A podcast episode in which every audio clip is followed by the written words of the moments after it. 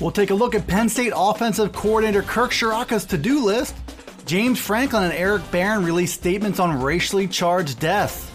The 2020 college season could be turned into a political football, and Penn State adjusts to an NCAA dead period that now runs through the month of July. I'm Dustin Hawkinsmith from PennLive. We'll break down those headlines coming up on the Penn State Update.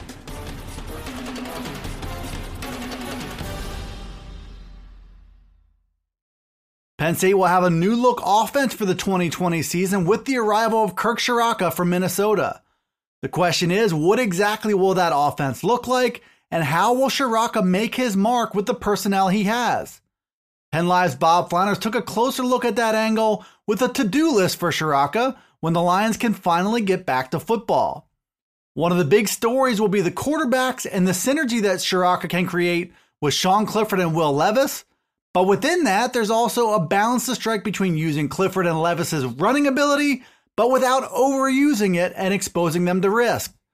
Another big issue will be along the offensive line and how Ciarrocca and Phil Troutwein manage not just their starters, but the depth behind them.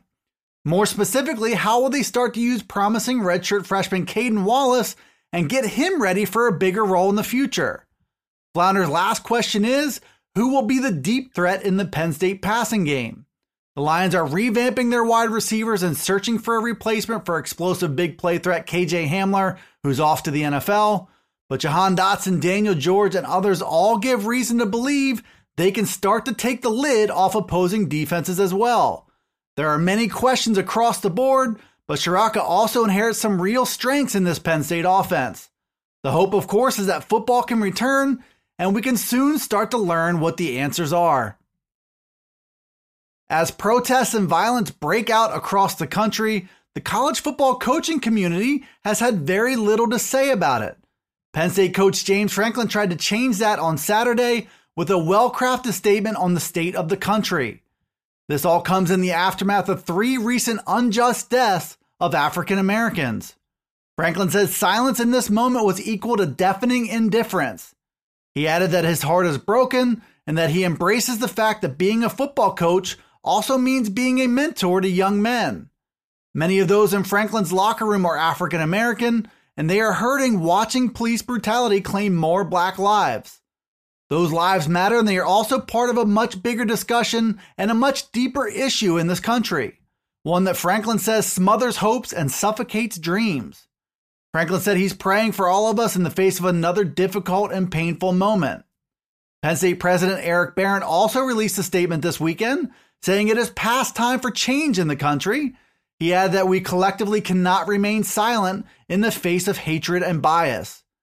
Two of Penn State's most influential leaders played their part in helping to shape this conversation. Those statements were small steps toward addressing a troubling pattern where black lives are being needlessly taken. Most would agree that change is overdue and that it's beyond time to start making them. As the power brokers in college football start to share ideas about the 2020 football season, PennLive's David Jones wonders if the sport would turn into a political football. Politicians have a history of grandstanding when it comes to sports, he says, and this issue could be one of major interest. Athletic directors, university presidents, and state and federal politicians have all shared their thoughts on regrouping in the aftermath of the COVID-19 pandemic. They have discussed everything from a full opening to no college football at all to stadiums that are filled at a quarter of their capacity.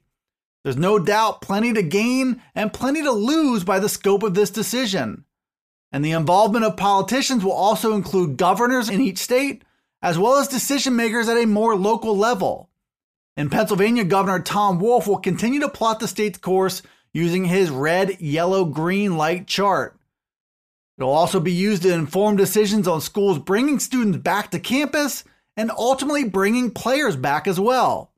There's also the issue that what State College faces won't be the same as Piscataway, New Jersey, or Columbus, Ohio, or Ann Arbor, Michigan.